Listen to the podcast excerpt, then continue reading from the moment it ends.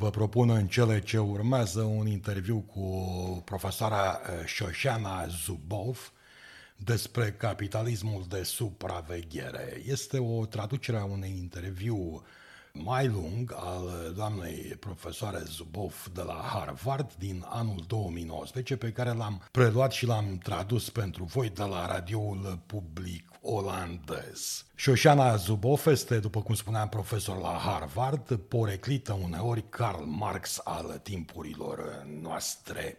Lucrarea ei de referință se numește Capitalismul de supraveghere și expune mecanismele dubioase ale economiei digitale. Conform ei, experiențele noastre personale și private au fost deturnate de companiile din Silicon Valley și folosite ca materie primă pentru produse digitale extrem de profitabile. Șoșana Zubov uh, spune că termenul capitalism de supraveghere nu este unul arbitrar, de ce supraveghere? Pentru că implică operațiuni nedetectabile, indescifrabile, ascunse într-o retorică ce are ca scop îndrumarea greșită, eclipsarea năucirii noastre, a tuturor, tot timpul. La un moment dat, Jeff Bezos spunea pe când mai avea păr pe cap, adică în urmă cu ani de zile, că tot ceea ce se întâmplă în mediul online este despre potențarea individului.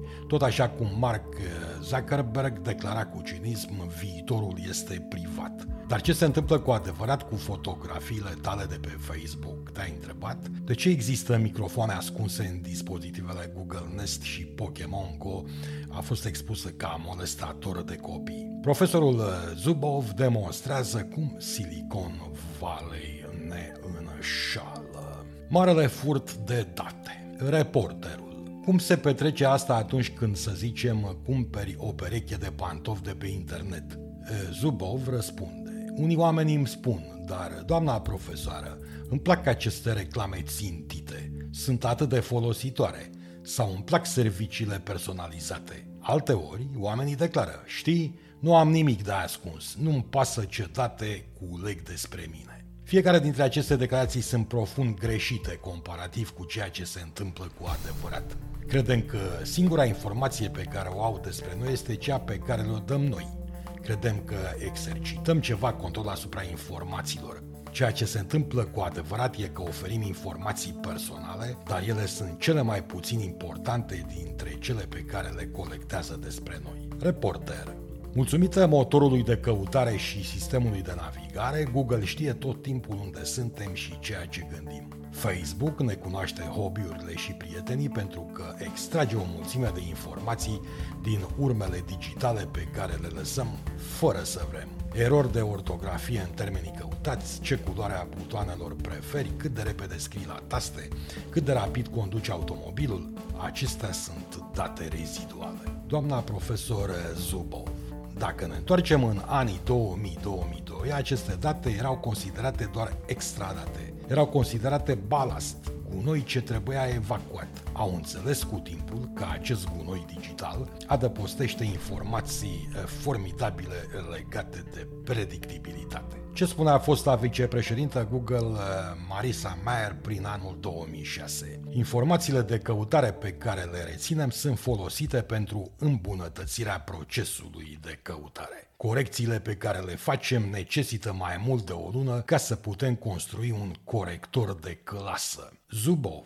Companiile spun, colectăm date ca să îmbunătățim serviciile, ceea ce, trebuie să recunoaștem, este adevărat. Ele colectează date dintre care unele sunt folosite pentru îmbunătățirea serviciilor, dar mai mult de atât le analizează pentru a învăța, pentru a crea ce se cheamă modele tipare ale comportamentului uman. Odată ce posed aceste modele mari, pot să văd oameni cu aceste caracteristici cum se comportă de-a lungul timpului. Asta îmi permite să prezic ceea ce îți place să faci, nu doar acum, ci curând sau mai târziu. Acest lucru eu îl denumesc surplus comportamental. Sunt orente de date cu informații despre predictibilitate. De ce surplus? Pentru că sunt mai multe date decât sunt necesare pentru îmbunătățirea serviciilor. Reporter. Odată ce există surplus comportamental, date despre comportamentul a sute de milioane de oameni, poți începe să prezici preferințele unui grup specific – Gândește-te la pantofii unui manager sau restaurantul preferat de un grup de oameni cu același cod poștal. Poate că prezic unde servesc masa astă seară. Ei bine, cum să-mi imaginez ceea ce prezic despre mine? Răspunsul uh, doamnei Zubov. La nivelul cel mai simplu, ei pot prezice ce fel de mâncare preferi acum, care este starea ta psihică și ce fel de mâncare ți se potrivește. Apoi, vând acea predicție a afacerilor din domeniul restaurantelor. Știm că starea ta de spirit necesită o farfurie cu paste delicioase astă seară. Te invităm la restaurantul nostru. Ai cadou și un cupon de discount. Reporter.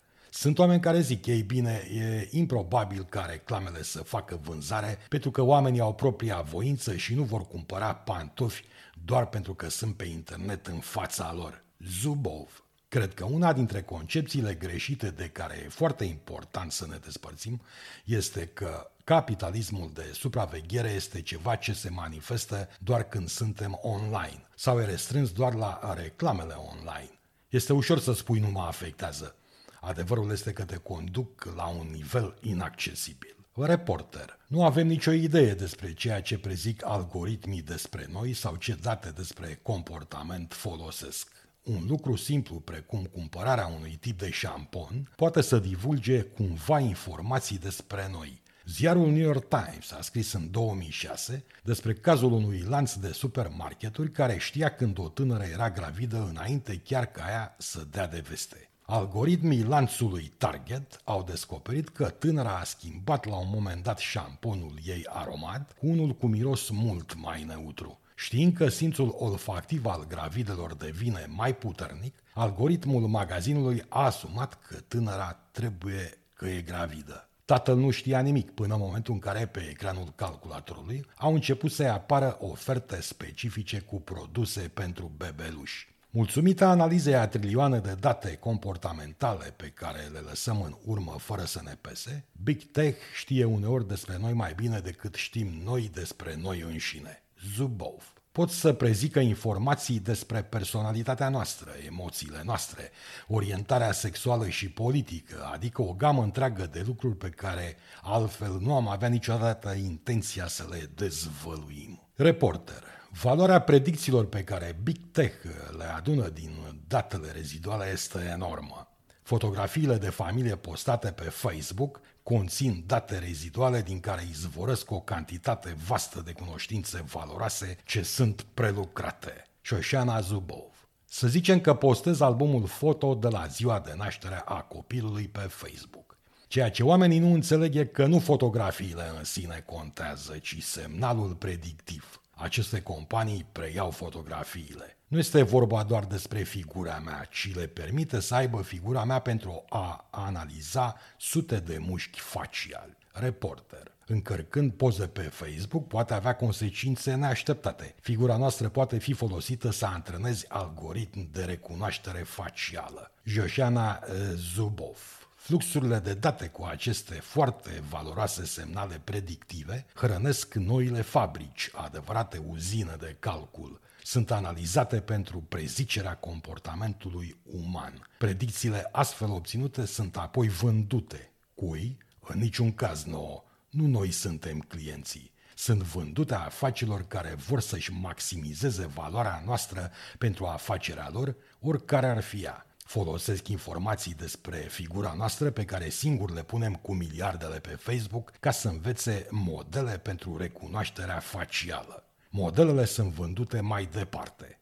Statul chinez se numără printre clienți. Chinezii fac multe cu ele, inclusiv supravegherea uigurilor, populația locală musulmană. Avem aici de-a face cu o închisoare în aer liber. Nu au oameni după gratii pentru că îi urmăresc permanent pe baza algoritmilor de recunoaștere facială. Reporter.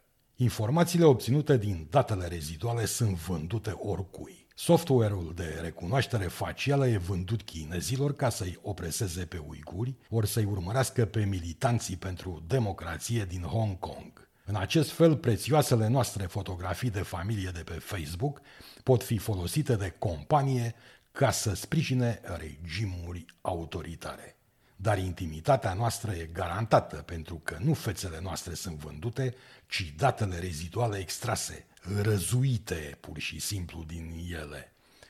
Zubov. E foarte greu să concepem asta dintr-un motiv foarte bun. Nu pentru că suntem proști, ci pentru că procesele sunt deghizate. Ele operează invizibil. Sunt proiectate să fie indescifrabile, indetectabile, ca să creeze ignoranță în grupuri mari de oameni cărora le spun useri. Ignoranța noastră este extazul lor. Sunt unele lucruri care au ajuns la public despre care nu știam nimic. Să vorbim despre Facebook. Experimente masive de contagiune și aici e locul unde Facebook experimentează cu indicii subliminale plantate, care de fapt influențează offline lumea reală, emoțional și comportamental să vezi dacă ei sunt fericiți sau triști folosind indicii subliminale împreună cu manipularea cuvintelor și a limbajului. Când oamenii lor au publicat aceste experimente în jurnale prestigioase, au subliniat două aspecte. 1. Știm acum că putem să manipulăm indicii subliminale în online ca să schimbăm comportamentul uman în lumea reală. Avem succes cu asta. Și 2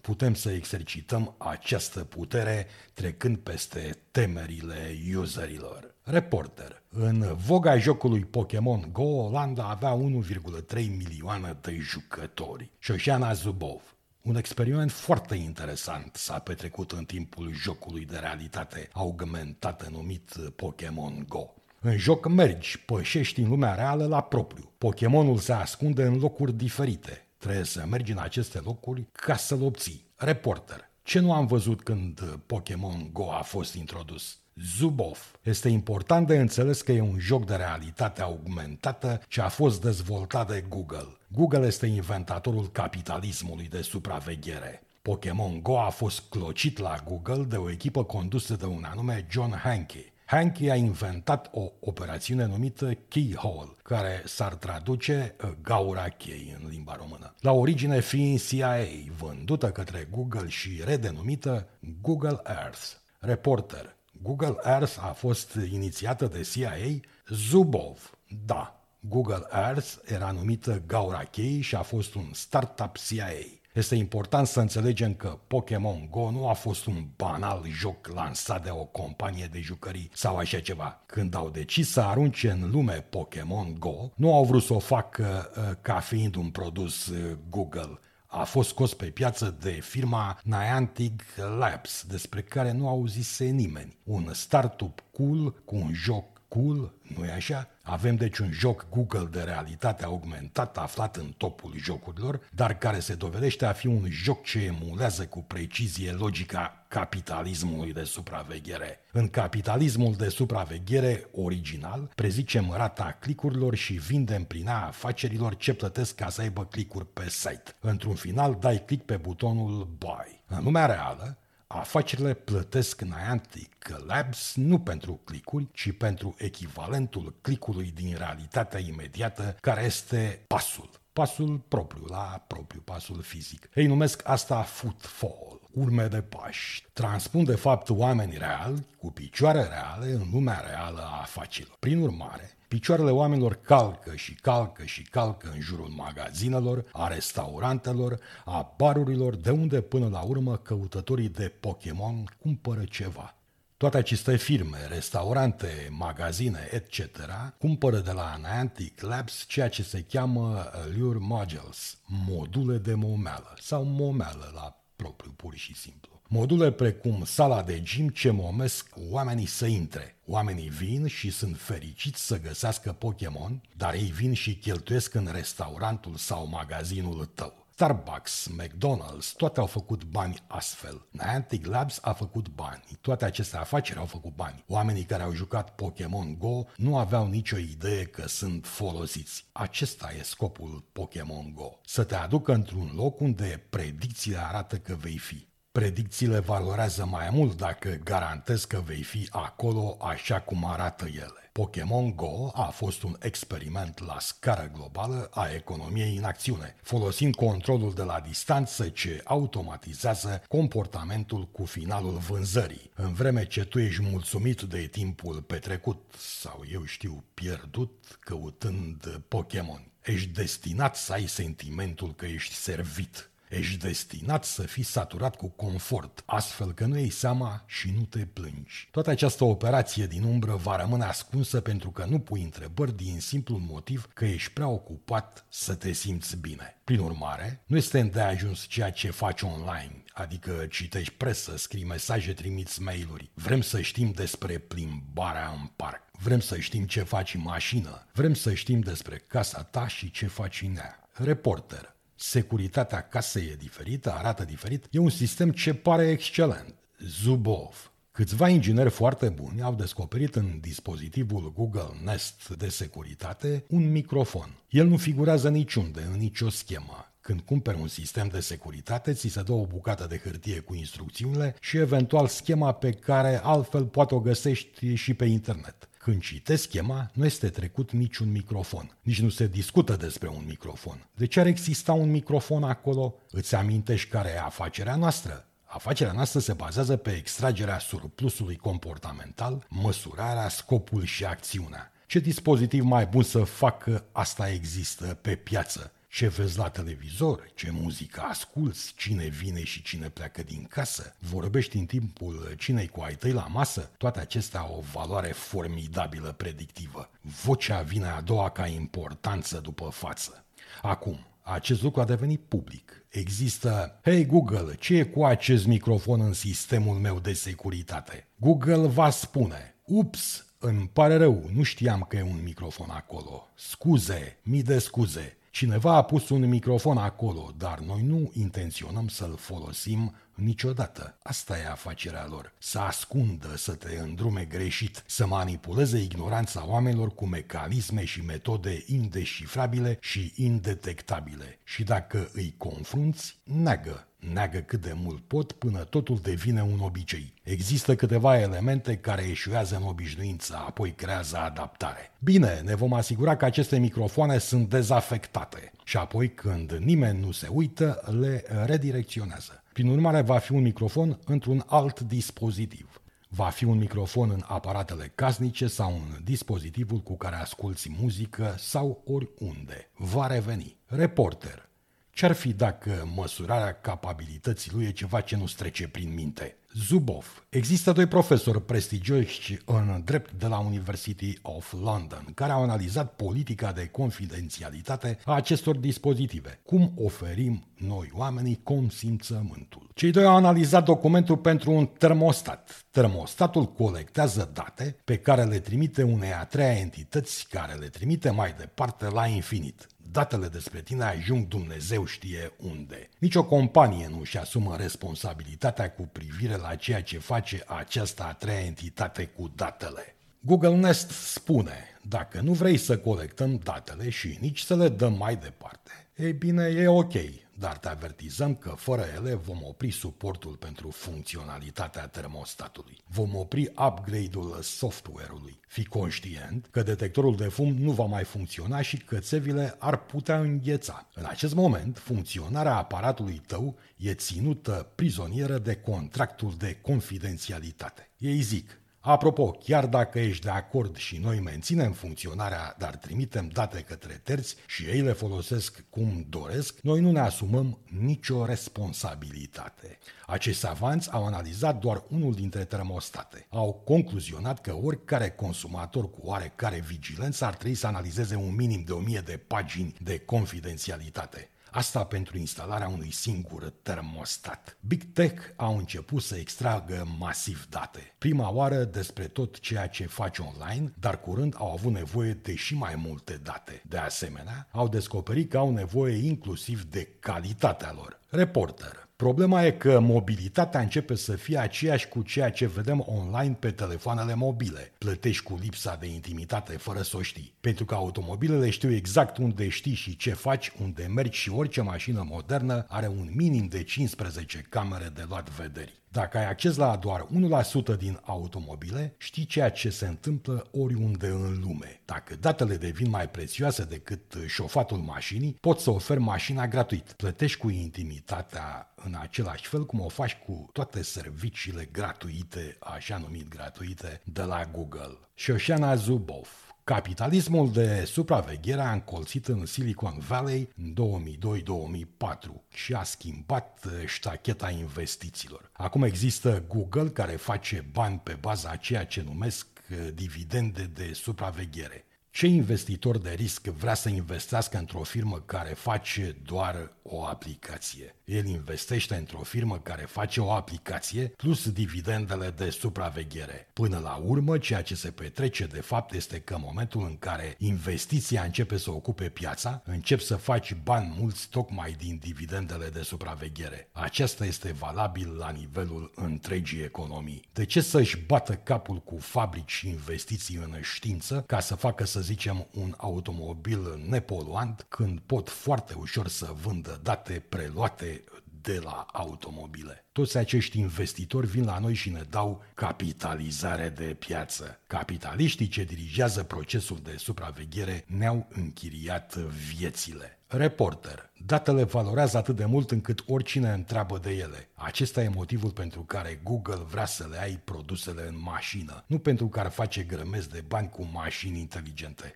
Poți folosi mașina ca pe un cal troian ca să colectezi date. Zubov ce vedem acum este întregirea cercului producției de masă de la compania Ford de acum 100 de ani. Acolo unde directorul spune că vrem o capitalizare de piață ca Facebook și Google. Cum facem asta? În loc să proiecteze o mașină carbon-free, tot ceea ce au de făcut e să utilizeze automobilele ca vehicule de supraveghere. Începem să adunăm date de la 100.000 de oameni ce conduc Ford. Le combinăm cu datele obținute de la Ford Credit, unde deja știm totul despre tine. Putem pune aceste date la paritate cu marea supraveghere capitalistă. Cine nu vrea să investească în Ford Motor în aceste circumstanțe? Reporter. Economia primară, așa cum o percepem noi, cea care construiește o mașină bună, oferă alimente de calitate, construiește case, nu valorează nimic în economia de supraveghere? Zubov. Acesta începe cu Android. Odată ce Google a găsit abilitatea să facă telefoane Android, o grămadă de tip de la Google au spus, o, oh, dar asta este fantastic.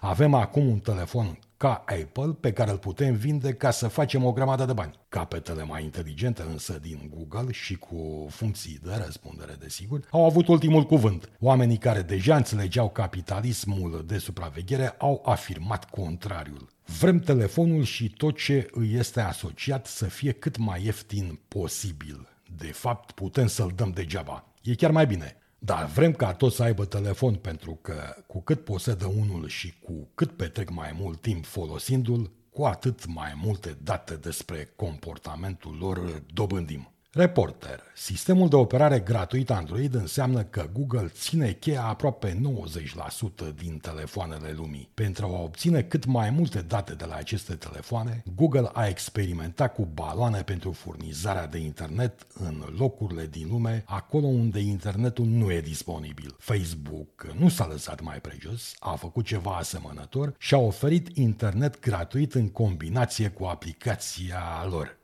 Mark Zuckerberg a intenționat să dea această soluție Indiei, doar că India a declinat oferta, conștientă fiind de pericolul furtului de date și a implementat internet fără ajutorul lui Zuckerberg. În alte părți ale lumii, intențiile Facebook devin clare pe zi ce trece, dar e nevoie de avertizori de integritate din interior pentru a afla. Facebook este fericită să ne ia datele, dar nu împărtășește nimic despre cum compania funcționează. Zubov. Există un document scris de executivii Facebook din Australia și ceea ce ei spun clienților de afaceri este următorul lucru. Avem atât de multe date despre 6,6 milioane de australieni tineri adulți și adolescenți încât putem să prezicem schimbarea de spirit.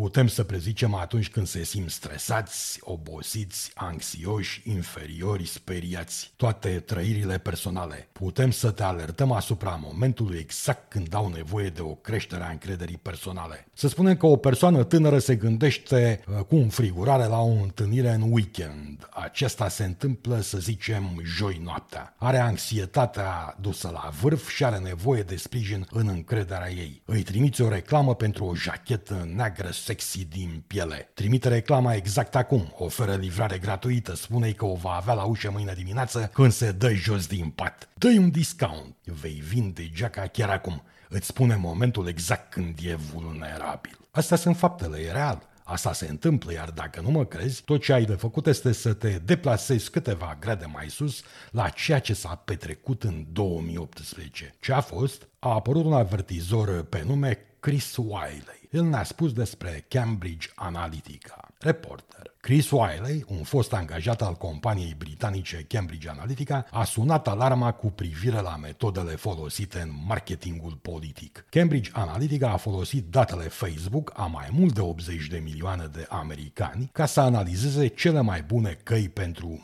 manipularea votanților. Zubov, unul dintre lucrurile pe care le-a spus Chris Wiley când a dezvăluit în Guardian povestea a fost că, citez, știm atât de multe despre atât de mulți indivizi încât le putem înțelege demonii interiori și putem determina cum să țintim acești demoni, cum le țintim furia, paranoia, fricile. Cu toate aceste ținte putem apăsa trăgaciul emoțiilor. Descătușându-le, putem să-i manipulăm să dea click pe un website, să se alăture unui grup, ce fel de lucruri să citească, cu ce oameni să vorbească și eventual să le spunem cu cine să voteze. Am încheiat citat. Nu există nicio diferență între ceea ce face Facebook cu tinerii inocenți din Australia le țintesc demonii interiori cu aceleași mecanisme și metode, trecând câteva grade, trepte, de la rezultate comerciale la rezultate politice.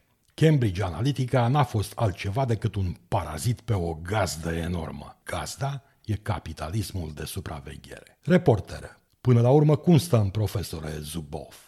Ei bine, în iunie 2019 se întâmplă să fie doar la câteva luni după anunțul bombastic al lui Zuckerberg cu privire la intimitate viitorul ei intim, a fost un foarte interesant caz într-o instanță din California. Cazul a fost o acțiune de grup inițiată de oameni care cerau Facebook datele pe care compania le-a pus la dispoziția Cambridge Analytica. Vreau să vadă dacă au fost sintiți și manipulați de compania britanică. Avocatul Facebook a declarat în fața judecătorului că orice utilizator Facebook vine pe platformă și împărtășește tipic informații cu 100 sau mai mulți oameni în rețeaua lor. Odată ce a făcut asta, utilizatorul nu trebuie să se aștepte la vreun fel de intimitate. Avem aici din nou operațiuni publice și operațiuni din umbră. Repet, ceea ce se petrece în spatele scenei este că un avocat care stă în fața unui judecător afirmă că, citez, niciun utilizator Facebook nu trebuie să aibă așteptări legitime cu privire la intimitate. Am încheiat citatul. Reporter. Avem câteva produse Google despre care mă întreb cum supraviețuiesc. Supraviețuiesc foarte bine. Dacă există o ocazie în care simt nevoia absolută să folosesc Google, trec prin diferite straturi de criptare și reconfigurez locația. Din principiu. Reporter. Există o cale de scăpare de omniprezența Google și Facebook poți să folosești VPN și să-ți trimiți toate datele de trafic printr-un server securizat din altă țară. Dar Big Tech nu pierde nimic din opoziția celor ce se împotrivesc capitalismului de supraveghere. Nu doresc să generez confuzie și cineva să creadă că renunțând la Google Search devine un luptător pentru că aceasta e o problemă colectivă și cere răspuns colectiv, răspunde Șoșana Zubov. Cu puțin timp în urmă, nu aveam niciuna dintre aceste unelte și eram bine. Trăiam bogat în vieți pline. Avem legături apropiate, prieteni și familie. Spunând asta, vreau să recunosc că sunt multe lucruri digitale aduse în viața noastră și merităm să le avem dar merită să le avem fără să plătim prețul capitalismului de supraveghere. Chiar acum suntem într-un fel de tranzacție faustiană. Cetățenii secolului 21 nu ar trebui să facă o alegere între analog și sau o lume unde autodeterminarea și intimitatea sunt distruse în numele logicii de piață. Asta este inacceptabil. Să nu fim naivi. Avem oameni strâmbi la guvernare și în orice moment îi privesc peste umăr la aceste posibilități inestimabile de control. Va veni un timp în care chiar în democrațiile vestice, guvernul va fi tentat să anexeze aceste capabilități pe care apoi să le folosească împotriva noastră. Să nu fim naivi e legat de asta. Când decidem să rezistăm capitalismului de supraveghere, chiar astăzi când el subzistă în dinamica de piață, ne prezervăm viitorul viitorul democratic și un soi de check and balance. Trebuie să mergem mai departe în informarea oamenilor pentru prezervarea libertății și democrației pentru următoarea generație. Reporter, Uniunea Europeană are deja legi de regularizare periodică uh, care mai dau peste degete uh, Big Tech. Google a fost amendată cu 7 miliarde de dolari pentru abuz din poziția de monopol. Teoretic, cetățenii Uniunii Europene sunt protejați împotriva furtului de date prin legi ale competiției oneste și de uh, GDPR, General Data Protection Regulation. Credeți că legea protejării datelor din Uniunea Europeană este un pas în direcția bună sau este suficientă? Avem legi de protecție, iar GDPR este următoarea frontieră. Avem legi antitrust. Fapt este că pe cât sunt de importante aceste legi, avem nevoie de mai mult pentru ca capitalismul de supraveghere nu are precedent este cel mai important aspect în opinia mea, e nevoie de legi și regularizări care răspund direct acestor noi și fără precedent operațiuni. GDPR vorbește mult despre proprietarul datelor, accesibilitate și portabilitate. Acestea sunt lucruri importante, nimic de zis, dar ele sunt date pe care le oferim conștient. Însă, după cum am văzut, cele mai multe date pe care ei le iau de la noi și le folosesc sunt cele pe care nu le-am dat. Nici nu știm că le au pentru că le-am dat involuntar, să zicem printr-un semn de exclamare, o plimbare în parc sau analizând cadența vocii noastre, timpul, toate aceste semnale bogate. Prin urmare, nu contează proprietatea datelor pe care le clamăm pentru că majoritatea lor sunt în umbră și operațiunile din umbră nu ajung niciodată la noi. Sunt datele pe care ei spun că le au. Le extrag din viața noastră, le analizează și le transformă în produse pe care le vând și obțin profit. Un profit ilegitim. Reporter dacă ați avea puterea asupra acestor coloși ai capitalismului de supraveghere, ce-ați face? Acești 20 de ani au fost luna de miere pentru capitalismul de supraveghere, pentru că două decenii nu au fost împiedicați de lege. De ce? Cel mai important motiv este că fac lucruri care nu au mai fost făcute niciodată. Deci nu avea cum să existe legislație împotriva lor. Așa cum se întâmpla cândva cu fabricile care angajau copii. I-a luat ceva timp societății să se trezească, dacă am fi făcut ceva în toți acești ani. Uneori pun mâna la falcă și îmi zic că lucrurile sunt cu adevărat rele, dar nu e cazul. Nici măcar nu am încercat să oprim asta. Capitalismul de supraveghere are 20 de ani. Democrația are câteva sute. Pariez pe uh, democrație.